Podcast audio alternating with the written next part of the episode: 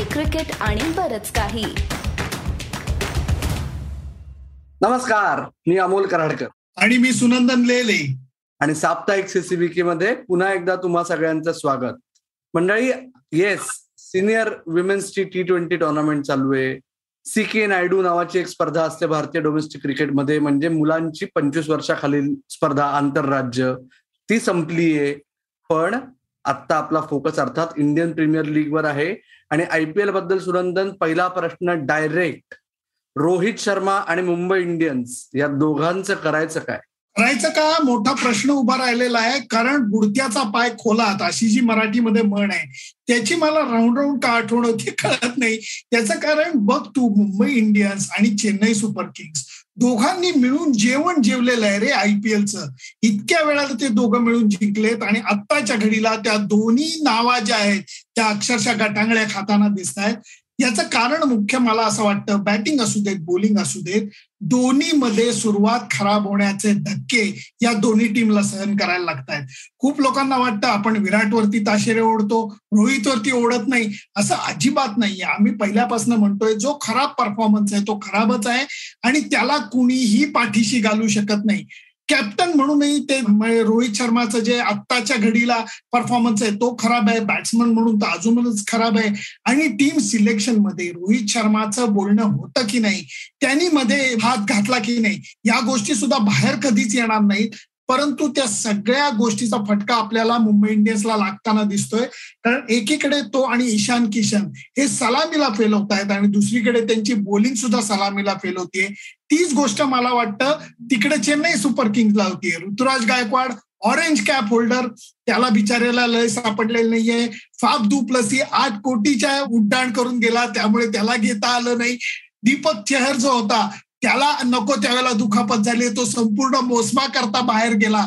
या दोन्ही टीमला या सुरुवातीचे जे धक्के लागलेत ते खूप खोलवर गेलेले आहेत. आणि याच्यामध्ये मॅनेजमेंटचं टीमचं प्लॅनिंग चुकलंय हे नाकारून चालणार नाही. आणि त्याचबरोबर खराब परफॉर्मन्स जो आहे तो सुद्धा त्यांच्या बोकांडी अक्षरशः भूत बनून बसलाय सुनंदन रोहित बद्दल मला फक्त दोन मुद्दे मांडायचे की एक म्हणजे रोहित बॅटर म्हणून आयपीएलमध्ये तसाही तो गेले चार ते पाच सीझन त्याच्या आधीचे चार ते पाच सीझन ज्या कन्सिस्टंटली चमकायचा तसं होत नाहीये. दरवर्षी थोडी थोडी गंमत कमी कमी होत चालली आहे त्याच्या बॅटमधून येस दरवर्षी आपल्याला एक किंवा दोन टिपिकल रोहितवाले इनिंग्स दिसतात. पण या वर्षीचे आपण आकडे खोटं बोलत नाहीत म्हणतो ना आपण. विराटचे आठ सामन्यांमध्ये किती धावा आहेत? एकशे अठ्ठावीस. जर माझी चुकीचा नसेल तर एकशे सत्तावीस किंवा एकशे अठ्ठावीस.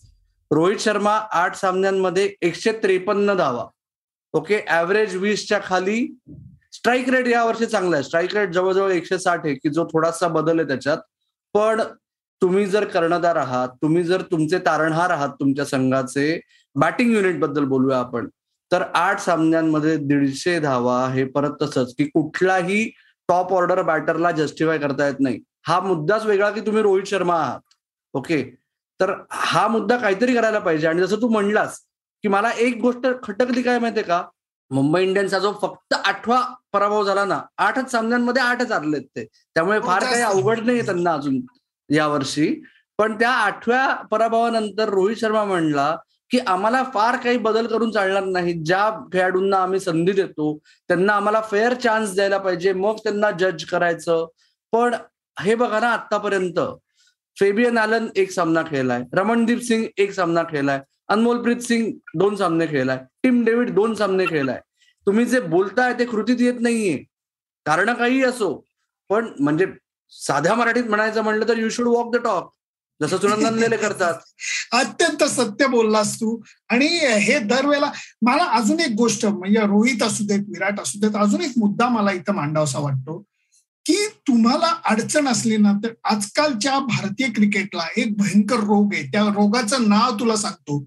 जी टी यू नावाचा रोग आहे. म्हणजे माहितीये का तुला?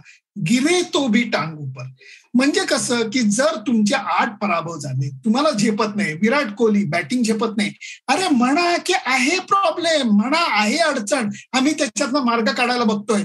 नॉट रिअली असं म्हणून प्रत्येक गोष्टीचं उत्तर द्यायचं. ह्याच्यातनं काय होतं की तुम्ही कितीही दाखवायला गेलात सिना तानके काही प्रॉब्लेम नाही all is well we are batting so well in the nets big inning is round the corner अरे भाऊ हे सगळं मान्य आहे. आत्ताच्या घडीला अडचण आहे का? होय आहे एवढं म्हणून मोकळवाना तुमच्याच डोक्यावरचं ओझं कमी होईल. पण हा जीटीयू जो रोग आहे ना भारतीय क्रिकेटचा तो कोणालाही आपली चूक कबूल करायला जणू काही परवानगीच देत नाही. येस आणि जीटीयूचा फुल फॉर्म बरं झालं लेले तुम्ही स्वतःच सांगितला. जर आपण आपल्या प्रेक्षकांना किंवा श्रोत्यांना विचारलं असतं तर आपल्याला अत्यंत सेन्सॉर्ड कमेंट्स येऊ शकल्या असत्या. पण हा जो गिरे तो मी टांग सिंड्रोम जो तू म्हणलास भारतीय क्रिकेटला आहे विशेषतः याचं अजून एक उदाहरण आपल्याला मागच्या आठवड्यात म्हणजे आयपीएलमध्ये मागचा आठवडा म्हणजे काय पाच वर्षापूर्वी झालं असं वाटतं. कारण दर संध्याकाळी एक नवीन कॉन्ट्रोवर्सी येते एक नवीन टॉकिंग पॉईंट येतो. पण हा जो मुद्दा होता तो अजूनही त्याची चर्चा केली जात आहे. येणाऱ्या काही सामन्यांमध्येच नाही येणाऱ्या काही वर्षांमध्ये सुद्धा कायम हा मुद्दा उपस्थित होईल जेव्हा आपण आयपीएलच्या कॉन्ट्रोवर्सीजबद्दल बोलू. मला तुला हे विचारायचं आहे आता त्याच्यात सगळ्यांना आता माहिती आहे की नियम काय होते आणि शिक्षा काय झाली? प्रवीण आमऱ्यांना असो किंवा ऋषभ पंतला असो मला स्पेसिफिकली ऋषभ पंत बद्दल विचारायचं आहे की सुरंदन लेले तुम्हाला असं वाटतं का की ऋषभ पंत हा एका दृष्टीने नशीबवान ठरला की त्याला फक्त शंभर टक्के मॅच फी एका सामन्याचा एवढ्यावर त्याचं भागलं?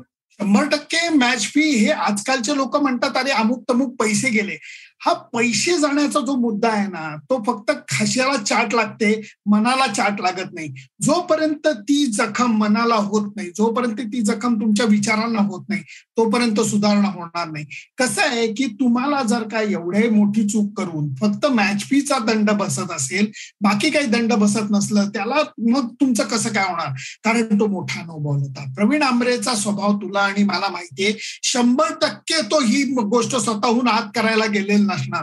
पण त्यालाही फटका पडला आणि परत हा जीटीयू वरतीच येतो की परत तुम्ही मोठे मनाने म्हणा ना अरे माझ्या हातनं चूक घडली मी अशी चूक परत करणार नाही. पण या बाबतीमध्ये मन मोठं करणं चूक कबूल करणं गुन्हा कबूल करणं या गोष्टी होत नाही. फक्त याच्यामध्ये काही प्लेयरशी बोलणं झालं. त्यावेळेला ते मला म्हणाले की मान्य आहे की ही खेळाडूंकडनं चूक होते. आम्ही इतक्या हाय इंटेन्सिटीमध्ये हे सामने खेळत असतो की त्याच्यामध्ये अशा चुका घडतात आणि त्याच्याकरता आम्हाला रट्टे पडतात. ह्या आय पी एलमध्ये खेळाडूंचं असं म्हणणं आहे की आम्ही ते मोठ्यांदा बोलू शकत नाही पण अंपायरिंगच्या चुका सुद्धा खूप मोठ्या होत आहेत. एका सामन्याचं मला आता आठवत नाही. रोज सामने होत आहेत त्यामुळे कोण कोणाशी खेळतंय काही लक्षात राहत नाही गोंधळ होतो डोक्याचा. एका सामन्यामध्ये चे किती निर्णय चुकलेले होते? आऊट दिला की नॉट आऊट आणि नॉट आऊट दिलेला असताना आऊट असं कित्येक वेळेला होतं. आणि याच्यामध्ये नियम आहेत अमुक आहे तमुक आहे सगळं मान्य आहे. परंतु अंपायर्सना सुद्धा त्यांची शहानिशा होते. त्यांना रेटिंग मिळतं. फक्त ते रेटिंग इंटरनल असतं. ते बाहेर कधीच येत नाही. कारण खेळाडूंना एकच गोष्ट समजून सांगण्यात आलेली आहे. तुमची चूक झाली की नाही हे बोलायचं? अंपायरची चूक झाली की नाही याच्याविषयी बोलण्याचा अधिकार तुम्हाला नाही. त्यामुळे हा एकतर्फी कारभार आहे जो खेळाडूंना मान्य करायला लागतो. हे सगळं जरी कबूल केलं अंपायरिंगचं यावर्षीचं स्टँडर्ड तेवढं चांगलं नाहीये असं माझं मत आहे. ते चुका खूप करतायत असं माझं मत आहे. परंतु याच्यामध्ये खेळाडूंनी संस्कृती सोडणं क्रिकेटची आणि भांडायला आत माणसाला पाठवणं या गोष्टी सभ्यतेला धरून नाही आणि त्याला जी शिक्षा झाली ती मवाळ शिक्षा झाली असं माझंही मत आहे. सुरंदाज मला याच्याबद्दल दोन्ही मुद्द्यांबद्दल बोलायचं आहे की ऋषभ तू म्हणलास की अत्यंत मवाळ शिक्षा होती याच्याबद्दल दुमतच नाही. पण अटलिस्ट त्याला डबल शिक्षा झाली त्याच्या गुरुच्या बरोबर? हे काय पहिल्यांदा झालं नाही. महेंद्रसिंग धोनी दोन हजार एकोणीसमध्ये याच राजस्थान रॉयल्सच्या विरुद्ध मैदानात आला होता सामना चालू असताना. पण धोनीला कोण काय करणार? त्यामुळे धोनीला तेव्हा पन्नास टक्के एका सामन्याची मॅच फीज ची शिक्षा झाली होती. बरोबर? तर त्याच्यामुळे अटलिस्ट कोणाला तरी सस्पेंड केलं. मुद्दा असा होता की तुम्हाला जर एक्झाम्पल सेट करायचा असेल तुम्हाला जर आयपीएलचा डब्ल्यू डब्ल्यू ई करायचा नसेल तर तुम्हाला अशी वेळ जेव्हा केव्हा येते अशा प्रसंगानंतर लगेच कडक पावलं उचलावी लागतील. जे दोन हजार आठ साली झालं होतं हरभजन आणि श्रीशांत प्रकरण जर तुम्हाला आठवत असेल तेव्हाही हे सारवासारव करायचा प्रयत्न तेव्हाच्या आयपीएलच्या बॉसेस कडून झाला होता.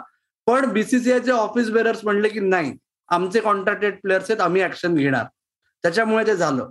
आता ते झालं नाही. होपफुली पुढच्या वेळेस पहिली गोष्ट वेळ येऊ नये पण येईलच कधी ना कधीतरी. तेव्हा कडक कारवाई केली जाईल.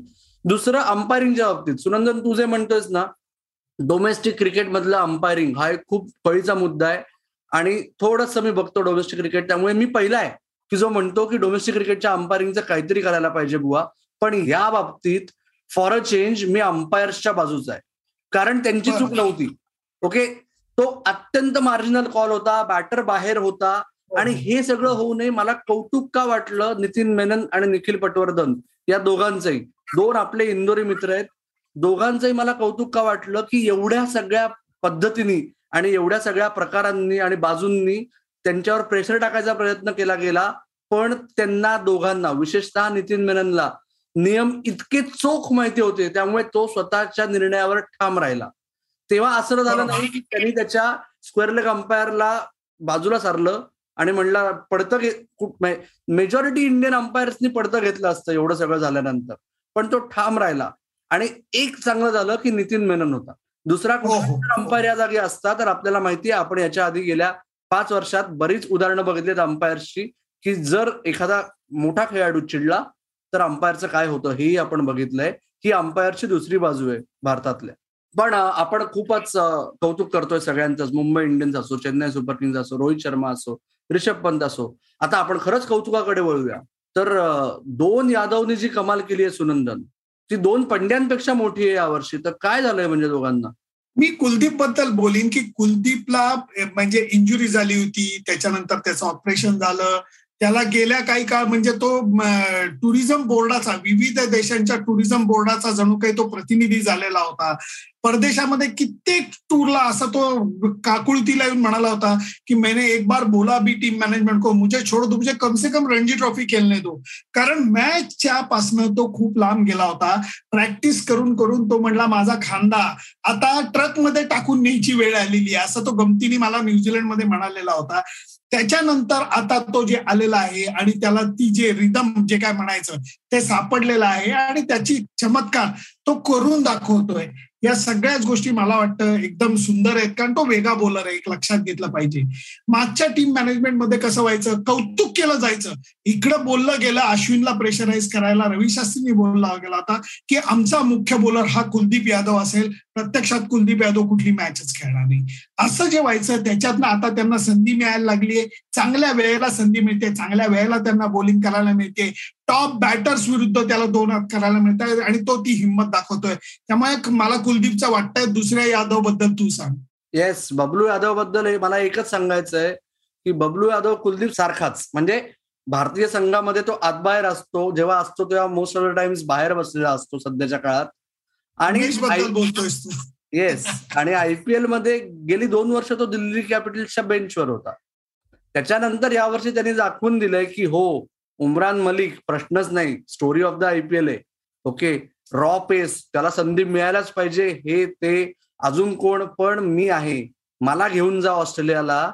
याच्यापेक्षा सर्वात चांगली संधी त्याला मिळाली नसती स्वतःला सिद्ध करायची. आणि पुन्हा नशीब बघा. म्हणजे पहिल्या सामन्यात जर एक नाईट रायडर्सचा गोलंदाज इंजोर झाला नसता तर कदाचित उमेशला पहिल्या सामन्यात संधी मिळाली नसती. त्याचं त्यांनी सोनं केलं. आणि आता बघा आता आपण उमेशला ऑस्ट्रेलियाला न्या असं म्हणतोय. मला असं वाटतंय मी सिलेक्टर असेल तर उमेश यादव उमरान मलिकच्या पुढे असेल माझ्या कारण त्याच्याकडे अनुभव आहे. आणि उमेशच्या बाबतीत अजून एक सांगायचं मला दोन हजार एकोणीस साली जवळजवळ तीन वर्ष झाली तेव्हा तो एकदा जसा तू म्हणतोय तसा त्याने एक काकुळ तिला येऊन मुलाखत दिली होती. मला द हिंदूसाठी आणि देवेंद्र पांडेला इंडियन एक्सप्रेससाठी एकत्र आम्ही गप्पा मारल्या होत्या. तेव्हा तो तेच म्हणला होता मला तुम्ही लिमिटेड ओव्हर्स क्रिकेटमध्ये म्हणताय की मी खूप रन देतो. अहो मला एक अख्खी सिरीज तर द्या. तुम्ही जर एका सिरीजमध्ये टेस्ट असो किंवा वन डे असो एका सिरीजमध्ये चार किंवा पाच सामन्यांपैकी एक सामना कुठला तरी देणार असाल आणि मग जज करणार असाल तर याला काही अर्थ नाही. तर कदाचित मला असं वाटतंय की उमेशने दाखवून दिलंय तो त्या फिटनेस बद्दल काही प्रश्न नाहीये.